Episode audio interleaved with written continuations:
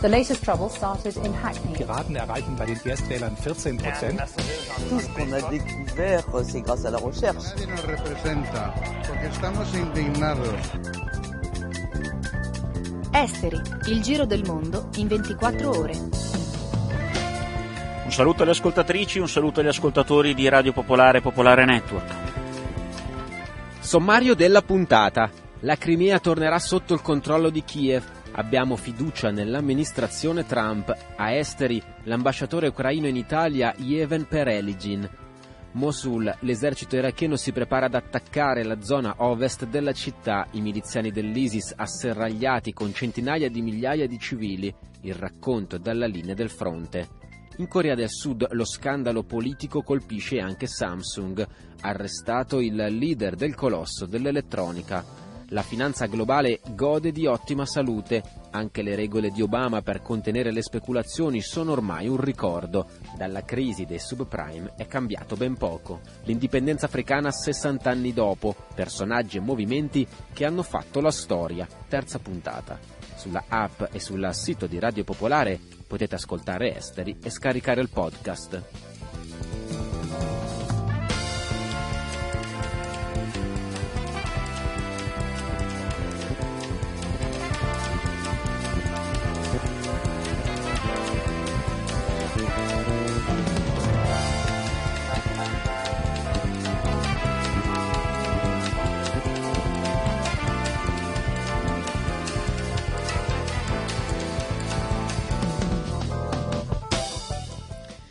Cominciamo come d'abitudine dando un occhio ad alcune delle notizie internazionali di questa giornata. Oltre 700 migranti hanno preso d'assalto il muro che chiude l'enclave spagnola di Ceuta in Marocco. Quasi 500 sono riusciti a entrare, gli altri sono stati respinti dalle forze marocchine, molti sono rimasti feriti. Le enclave spagnole di Ceuta e Melilla segnano il confine più meridionale dell'Unione Europea in Nord Africa. Le autorità pakistane hanno detto che le forze di sicurezza hanno ucciso decine di miliziani in diverse operazioni di polizia dopo il grosso attentato di ieri. L'attacco di ieri è stato contro un santuario sufi, ha fatto almeno 80 morti e l'attentato è stato rivendicato dall'ISIS. La Turchia sostiene di avere quasi conquistato la città siriana di Al-Bab, l'ultima roccaforte dell'ISIS nel nord-ovest della Siria. Intorno ad Al-Bab si sta giocando un'importante partita geopolitica. La roccaforte dell'ISIS infatti è attaccata da esercito turco e ribelli siriani da nord e dalle truppe governative a sud. Le due parti si stanno coordinando, consultando, potrebbe essere quindi una prima prova di dialogo per il futuro della Siria. In Corea del Sud lo scandalo che ha coinvolto il governo e la presidente Park interessa anche Samsung, il colosso sudcoreano dell'elettronica. Il suo leader oggi è stato arrestato. Da Pechino il nostro corrispondente Gabriele Battaglia. Questa volta le considerazioni sull'influenza economica di Samsung non sono servite a evitare l'arresto di Lee Jae-yong, l'erede designato alla guida del colosso industriale e anche il primo top manager del conglomerato a finire in carcere. L'accusa di corruzione nell'ambito dello scandalo che ha travolto la presidentessa sudcoreana Park Geun-hye sotto impeachment per aver lasciato che una sua confidente si occupasse degli affari di Stato, il Tribunale distrettuale di Seul ha accolto la richiesta d'arresto per Lee che appena alcune settimane fa aveva evitato il carcere. Ma questa volta le accuse nei suoi confronti sembrano essere più circostanziate e comprenderebbero anche l'aver violato le norme per il trasferimento degli asset all'estero. Lee avrebbe versato e promesso somme pari a 36 milioni di dollari a Choi Soon-sil, la donna al centro dello scandalo che ha affossato il capo dello Stato. I fondi sarebbero serviti a facilitare una fusione tra due controllate Samsung, indispensabile per garantire il controllo di Lee sull'azienda.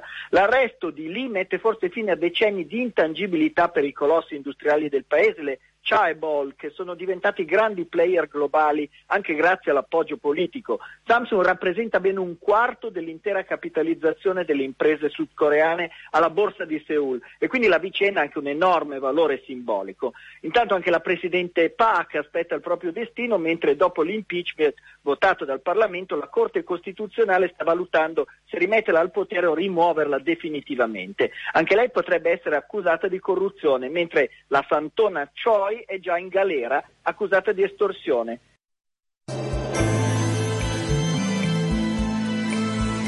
Esteri, il giro del mondo in 24 ore. Radio Popolare, Popolare Network.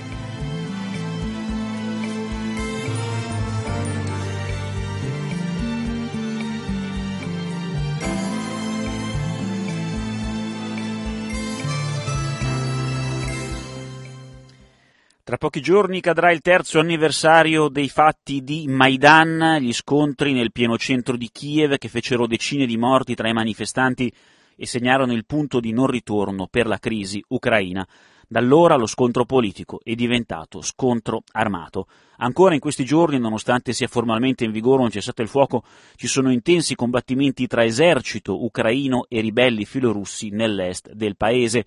Gli scontri più intensi sono nella cittadina di Avdivka, dove ci sono state parecchie vittime. La crisi ucraina, sappiamo, è anche una crisi geopolitica, non a caso molti aspettano di capire come si posizionerà la nuova amministrazione americana, l'amministrazione Trump, e quale sarà il suo approccio nei confronti della Russia. Di tutto questo abbiamo parlato con l'ambasciatore ucraino in Italia, Yeven Pereligin. Innanzitutto gli abbiamo chiesto come ricorda i fatti di tre anni fa a Maidan, a Kiev. Sentiamo. Né io né nessun altro avremmo mai potuto immaginare che una manifestazione pacifica per i valori europei di gruppi di studenti sarebbe stata brutalmente soppressa dalla polizia con l'utilizzo delle armi. Eh, nessuno poteva predire che la scelta del popolo ucraino di sviluppare la democrazia porterà all'aggressione militare da Russia. A parte questo, esiste una forte considerazione che tre anni fa in Ucraina, nel territorio del mio paese, si sono scontrate due, due visioni globali. Il concetto di democrazia, valori europei, diritti umani, contro una politica di dittatura e ritorno al passato imperialista. Alcuni chiamano questa guerra la guerra silenziosa, altri la guerra dimenticata o la nuova guerra fredda, però il eh, fatto rimane lo stesso, che l'annessione della Crimea da parte della Russia, nonché l'occupazione di una parte del territorio del Donbass hanno portato all'Ucraina più eh, di 12.000 morti, 30.000 feriti e un milione e mezzo delle persone eh, sfolane inter- internamente. L'ambasciatore ha citato ovviamente anche la Crimea parlando realisticamente. Lei pensa che la Crimea possa ritornare sotto il controllo del governo ucraino? Crimea è ucraina, Crimea mai era riconosciuta come la parte occup- eh, della Russia, è riconosciuta solo come territorio temporalmente occupato eh, da Russia. Il suo discorso è molto chiaro, ma parlando, come dicevo prima, realisticamente, pensa che a un certo punto, in un futuro non troppo lontano, la Crimea possa tornare a far parte del, ad essere nuovamente sì. controllata da parte del governo di Kiev oppure no? Sì, eh, io credo ci sono tanti esempi eh, nel mondo quando territori temporalmente occupati dall'altro eh, Stato sono stati ritornati allo Stato, per esempio paesi baltici che erano occupati dalla parte dell'Unione Sovietica e dopo l'indipendenza di questi paesi. Altri territori e penso, no, sono sicuro che con eh, esempio del sviluppo dell'Ucraina come un paese, come un Stato europeo democratico e come la pressione, con la pressione della comunità internazionale sotto l'aggressore di ritornare a questo territorio, la Crimea sarà fisicamente, non solo legalmente, Crimea ritornerà subito in Ucraina. Eh, ambasciatore Pereligin, mi è capitato negli anni scorsi, durante la crisi, soprattutto nel, nelle prime fasi, di viaggiare più volte nel, nel suo paese. Ho avuto questa sensazione parlando con moltissime persone che in quella crisi c'erano ovviamente molte responsabilità e che oltretutto era anche una crisi su più livelli, una crisi interna, una crisi internazionale e geopolitica, come sappiamo bene tutti ormai. Ho avuto anche la sensazione che lo stesso governo ucraino, le autorità ucraine, avessero delle responsabilità. Lei pensa che il suo governo in questi tre anni abbia fatto degli errori nella gestione della crisi, soprattutto per quanto riguarda l'est del paese, il Donbass che prima lei citava? Eh, io so che c'è un'opinione che il governo eh, non sta facendo tutto ciò eh, che aspetta la gente. Anche io ho sempre voluto che i cambiamenti eh, si facciano in fretta, ma la vita non è così. Non è possibile addormentarsi in un paese vecchio e il giorno dopo svegliarsi in un paese nuovo. Tuttavia, ultimi tre anni l'Ucraina ha fatto più progressi nelle riforme del paese che in precedenti 23 anni della sua storia. C'è un punto però molto, molto delicato, mh, mm, questa protesta, questo lamento diciamo, da parte delle, mh, mm, di quella parte di Ucraina dell'est. Ecco, molti eh, pur non appoggiando i ribelli filorussi, pur non appoggiando la Russia, anche se alcuni lo fanno, comunque mi hanno raccontato molte volte, più volte, che comunque le autorità centrali, il governo di Kiev, non uh-huh. erano in grado di cogliere quelle che erano eh, le loro istanze, le loro esigenze, le loro preoccupazioni, a partire per esempio dalla protezione della loro cultura, no? la loro cultura che li legava e li lega eh, molto al paese vicino e quindi alla Russia.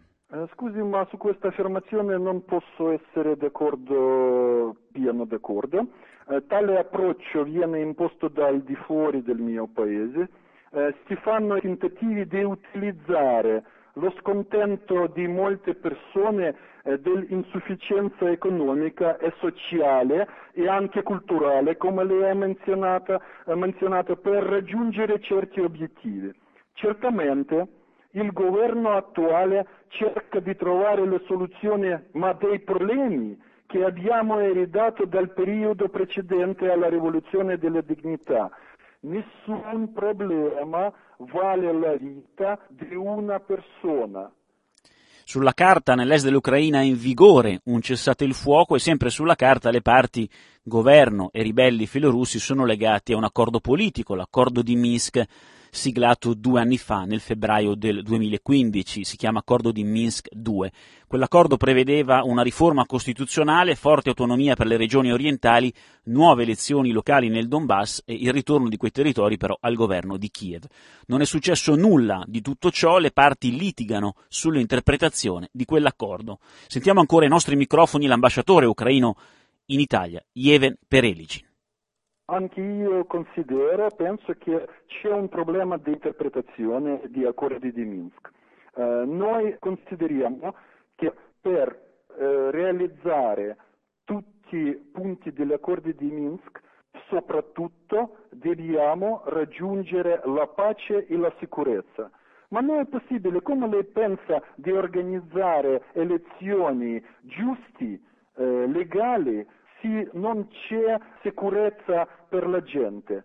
Quindi, prima, quindi prima, il prima, il controllo, del territorio e solamente dopo le elezioni e la riforma costituzionale. Quindi ripete eh, la posizione eh, sì, eh, del suo governo. Prima, prima tutti i truppi, tutti i soldati stranieri fuori dal nostro territorio e dopo possiamo organizzare le elezioni. Ambasciatore eh, Pereligino, un'ultima questione internazionale e geopolitica. Come molti immagino che anche voi, che anche il suo governo si stia domandando quali saranno le, le mosse degli Stati Uniti per quanto riguarda l'Ucraina e per quanto riguarda le, le relazioni con la Russia. No? Questa è una questione molto, sì. molt, molto attuale. Allora, vorrei capire sinceramente però se siete un po' preoccupati per quello, che, per quello che potrebbe essere l'atteggiamento, per quello che potrebbe essere l'approccio della nuova amministrazione americana alla vostra crisi in Ucraina e per quanto riguarda i rapporti con la Russia. Ultimi comunicati anche ieri della Casa Bianca e del Dipartimento di Stato confermano in modo chiaro l'inclinazione dell'amministrazione Trump di ottenere il ritorno della Crimea all'Ucraina e il ristabilimento della pace nella regione ucraina di Donbass. Quindi non temete che eh, gli Stati Uniti, la nuova amministrazione americana, si avvicini troppo, si avvicinino troppo alla Russia? Si avvicini troppo alla Russia solo per una ragione di convincere Russia a realizzare 100% accordi di Minsk Di più, posso dire che siamo soddisfatti che l'amministrazione Trump i funzionari europei hanno accordato la necessità di mantenere in vigore le sanzioni contro la Russia per porre fine alla violenza nell'est dell'Ucraina.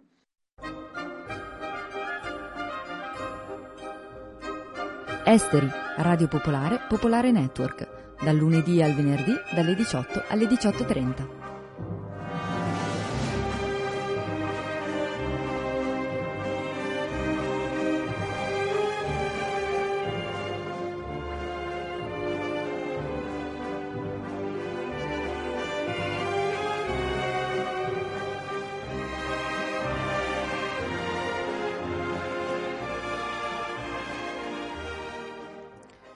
L'esercito iracheno sta preparando la campagna militare per riconquistare la zona ovest di Mosul, l'ultima grossa roccaforte dell'ISIS in Iraq.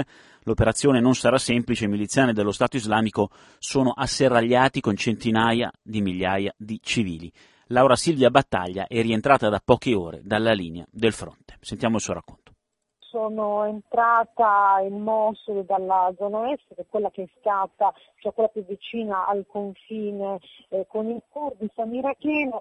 Ehm, ancora ci sono delle, diciamo, degli scontri, in realtà gli scontri effettivi sono oltre il ponte del quartiere Al-Bat dove sono stata, eh, mentre sul quartiere che è diciamo, l'avamposto dell'esercito iracheno eh, su questo lato della città Daesh si difende lanciando ancora soprattutto ehm, diciamo, eh, mortai, colpi di mortaio e in particolar modo droni telecomandati con eh, delle telecamere che individuano eh, qualcosa di interessante per poi farsi esplodere, quindi di fatto eh, sono dei, dei, droni bomba. Ecco. In realtà la popolazione che ancora era in casa è rimasta in casa, eh, devo dire c'è anche particolare contentezza del fatto di essersi liberati di Daesh in quelle zone, gli abitanti raccontano cose veramente diciamo, incredibili, sembrano estremamente sollevati dal fatto di vivere adesso una vita decisamente normale. Quello che si può dire sicuramente è che adesso le operazioni sono tutte in mano all'esercito iracheno, quindi in qualche modo la Golden Division kurda si è in qualche modo ritirata e quindi quello che importa adesso sarà liberare la città soprattutto dal fronte ovest e dal fronte sud, che sono quelli più duri da, uh, da conquistare. Mm, sembra anche che in, nella zona ovest appunto di Mosul ci siano ancora centinaia di migliaia di civili, quindi abbiamo visto che più o meno ci sono voluti tre mesi per riprendere la parte est, eh, si possono fare previsioni in realtà di un periodo ancora più lungo?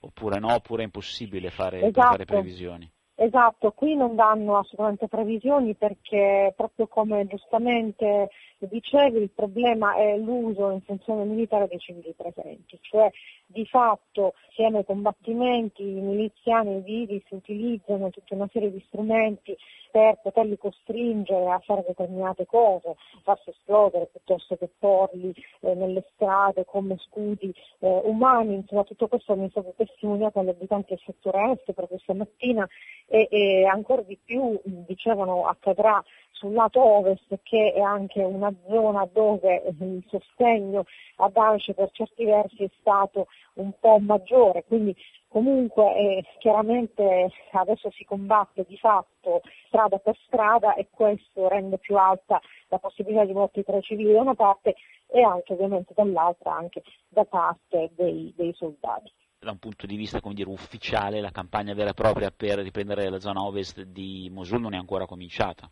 La campagna, la nuova campagna ancora non è cominciata, più che altro eh, si sta preparando appunto un secondo eh, round più intenso, una delle cose che eh, sembrano evidenti è quella di mettere in sicurezza le aree già conquistate. Posso dire anche rispetto all'area S che ho visto stamattina non siamo ancora a eh, una sicurezza al 100% perché comunque eh, nelle strade continuano ad esserci i cecchini, comunque sia ci sono dei pericoli di fatto per chiunque si muova da quelle parti, soldati civili compresi, giornalisti, per cui eh, di fatto ancora la pericolosità della zona è, è, è notevole. E credo anche che il fatto di prepararsi significhi dare un'offensiva definitiva, per un'offensiva definitiva è necessario organizzarsi con parecchi mezzi, cioè nel quartiere eh, che ho visitato stamattina i cittadini spiegavano che a fronte di 131 miliziani di ISIS c'erano migliaia di soldati iracheni, il che vuol dire che eh, comunque sia ci mettevano anche parecchio per conquistare il che vuol dire che bisogna essere sicuri e eh, avere un, un risultato positivo se si lancia la campagna definitiva e finale.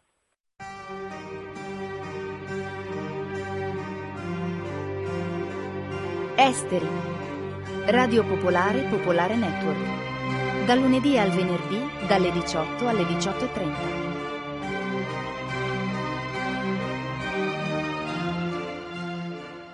La finanza globale gode di ottima salute in una fase storica, lo stiamo raccontando, di profonda incertezza e instabilità. I mercati sembrano andare avanti per la loro strada senza grossi scossoni. Anche le regolamentazioni della politica non sono più che un ricordo e non sono più un ostacolo. Alfredo Somosa. La situazione internazionale è caotica e su questo tutti concordano. Instabilità, mancanza di leadership, crisi ambientali, conflitti bellici. Tra le pieghe delle notizie si scopre in realtà che c'è un mondo che dopo essere stato accusato di essere responsabile della grande crisi economica del 2007 gode di buona salute e della finanza globale. Nelle elezioni degli Stati Uniti Wall Street ha sostenuto massicciamente la candidata sconfitta Hillary Clinton, ma poi con grande sorpresa il candidato vincente che secondo la leggenda rappresenterebbe i cetti deboli della società americana colpiti dalla globalizzazione ha annunciato la sua intenzione di abolire la legge Dodd-Frank firmata da Barack Obama nel 2010 quella legge federale, cioè che ha modificato i meccanismi di regolazione dei mercati finanziari aumentando le tutele dei consumatori. Soprattutto la Dodd-Frank pone dei limiti alle operazioni puramente speculative effettuate dalle banche. Secondo Donald Trump con queste regole le banche statunitensi perdono soldi. Tradotto, le banche statunitensi hanno meno strumenti per speculare sui mercati internazionali rispetto ai competitor europei o cinesi. I titoli bancari quotati alla borsa di New York hanno risposto a questa, che però rimane una promessa, con un balzo di 29 punti nei primi tre mesi del 2017 e sono vicini a ripetere il rally del 2007, quello registrato pochi mesi prima dello scoppio della bolla speculativa. Poco pare sia cambiato, insomma, da quella crisi dei subprime che svelò in modo palese quanto la finanza avesse potuto lavorare con le mani libere, senza praticamente controllo su operazioni via via più speculative a rischio. Solo Obama provò a porre alcune regole, ma probabilmente in modo effimero. L'altra faccia della speculazione finanziaria rispetto alle operazioni sui mutui sono state le scorribande internazionali, lo spostamento cioè dei capitali miliardari dei fondi di investimento o dei fondi pensionistici con il solo scopo di ottenere rendimenti sostanziosi.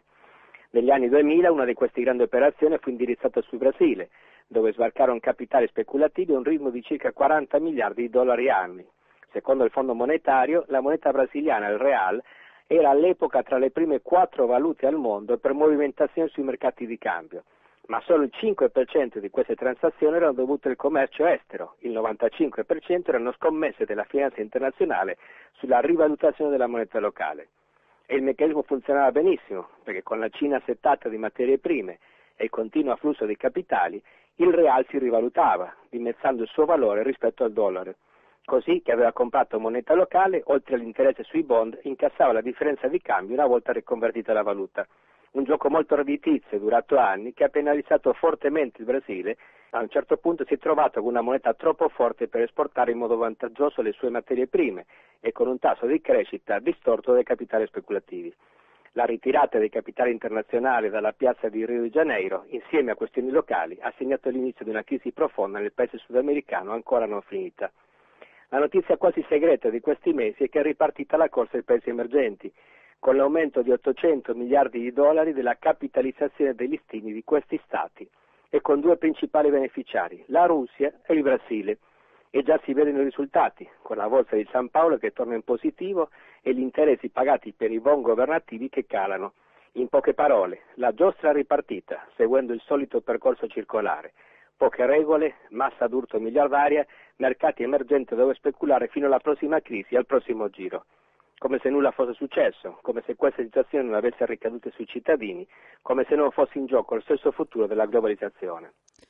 E chiudiamo questa settimana di esteri con la rubrica curata da Marcello Lorrai che a 60 anni di distanza racconta i protagonisti di un passaggio cruciale per l'indipendenza dei paesi africani. Da Emanuele Valenti un saluto, Esteri torna lunedì. 60 anni fa, i mesi a cavallo tra il 56 e il 57 non sono solo quelli in cui vengono fondati nel settembre del 56 il Partito Africano per l'indipendenza della Guinea e del Capoverde e in dicembre il Movimento Popolare di Liberazione dell'Angola, che saranno decisivi nel guidare le lotte di liberazione nelle colonie portoghesi. Nel gennaio del 57, in una conferenza a Cotonou, in quello che è oggi il Benin, nasce l'Union Générale des Travailleurs d'Afrique Noire, l'Unione Generale dei Lavoratori dell'Africa Nera. In un'Africa che si è ormai decisamente incamminata nel processo che porterà nel giro di pochi anni gran parte del continente all'indipendenza, la conferenza sancisce lo sviluppo in Africa dell'organizzazione sul piano sindacale, ma è un momento rilevante anche per altri aspetti. Lo sviluppo dell'organizzazione sindacale è all'epoca in Africa un fenomeno molto recente e rapido. È iniziato nel secondo dopoguerra ed è stato influenzato dal sindacalismo, in particolare francese, che fornisce un esempio di organizzazione ma che nel sindacalismo africano porta non solo le divisioni politico-ideologiche che caratterizzano i sindacati metropolitani, ma anche le esigenze del sindacalismo europeo, che mancano di rapporto con la fase storica che caratterizza l'Africa alle soglie delle indipendenze. L'influenza dei sindacati europei sulle organizzazioni sindacali nelle colonie, in particolare francofone, si esaurisce nel 1956. La fondazione dell'Unione Generale dei Lavoratori dell'Africa Nera del gennaio del 57 segna la conquista di una autonomia e il passaggio da un'impostazione in chiave di lotta di classe ad una in chiave di lotta anticoloniale. In effetti le organizzazioni sindacali svolgeranno un ruolo importante nei processi di indipendenza, ma anche in maniere diverse a seconda dei diversi paesi, come base di massa per i regimi e le forze politiche che emergeranno dalle indipendenze. Uno dei risvolti non indifferenti della nascita dell'Unione Generale dei Lavoratori dell'Africa Nera è che la creazione di un'organizzazione sindacale panafricana rappresenta una tappa cruciale nella crescita come figura di leader di Sekou Touré, che dell'Unione Generale sarà poi a capo. Nato nel 22 in Guinea, Sekou Touré studia in una scuola professionale e poi continua per corrispondenza. Nel 40 è un impiegato del Niger francese. Entra nelle poste e comunicazioni, del cui sindacato del personale nel 45 è segretario generale. Nel 46 a Bamako è uno dei fondatori della RDA, il Rassemblement Démocratique Africain, il partito politico nelle colonie francesi in Africa che sarà cruciale nei processi di decolonizzazione e in cui si formano diversi dei leader che eh, saranno più importanti delle indipendenze. Nel 1952 è segretario generale del Partito Democratico della Guinea, nel 1955 sindaco di Conakry, nel 1956 deputato della Guinea al Parlamento francese. Nel suo libro reportage L'Africa aspetta il 1960, pubblicato da Bompiani nel 1959, Angelo Del Boca lo descrive così. Questo figlio di contadini, che è andato alla scuola coranica e ha fatto le medie per corrispondenza, non ha scritto liriche o saggi politici come altri leader africani, ma i suoi discorsi sono efficaci, sono i discorsi di un uomo che dal 1945 organizza scioperi, fonda partiti e sindacati, viaggia all'Africa come commesso della rivoluzione. Nel 1959 il Partito Democratico della Guinea, guidato da Sekou darà indicazione per il no e per l'indipendenza immediata in un referendum in cui la Francia propone alla sua colonia una forma di associazione. Il no trionfa. Touré ha usato la sua esperienza di organizzatore sindacale per far arrivare il messaggio anche nelle parti più lontane del paese. Quando Del Boca lo incontra, Touré è solo all'inizio, ma il giornalista già segnala i suoi metodi poco ortodossi. Sekou Touré diventerà poi un despota spietato, per quanto intelligente, ma non è un caso che oggi molti giovani africani lo ricordino soprattutto per il suo no e per la frase rivolta a De Gaulle prima del referendum. Noi preferiamo la povertà nella libertà alla ricchezza nella schiavitù. Avete ascoltato Esteri, un magazine di Radio Popolare.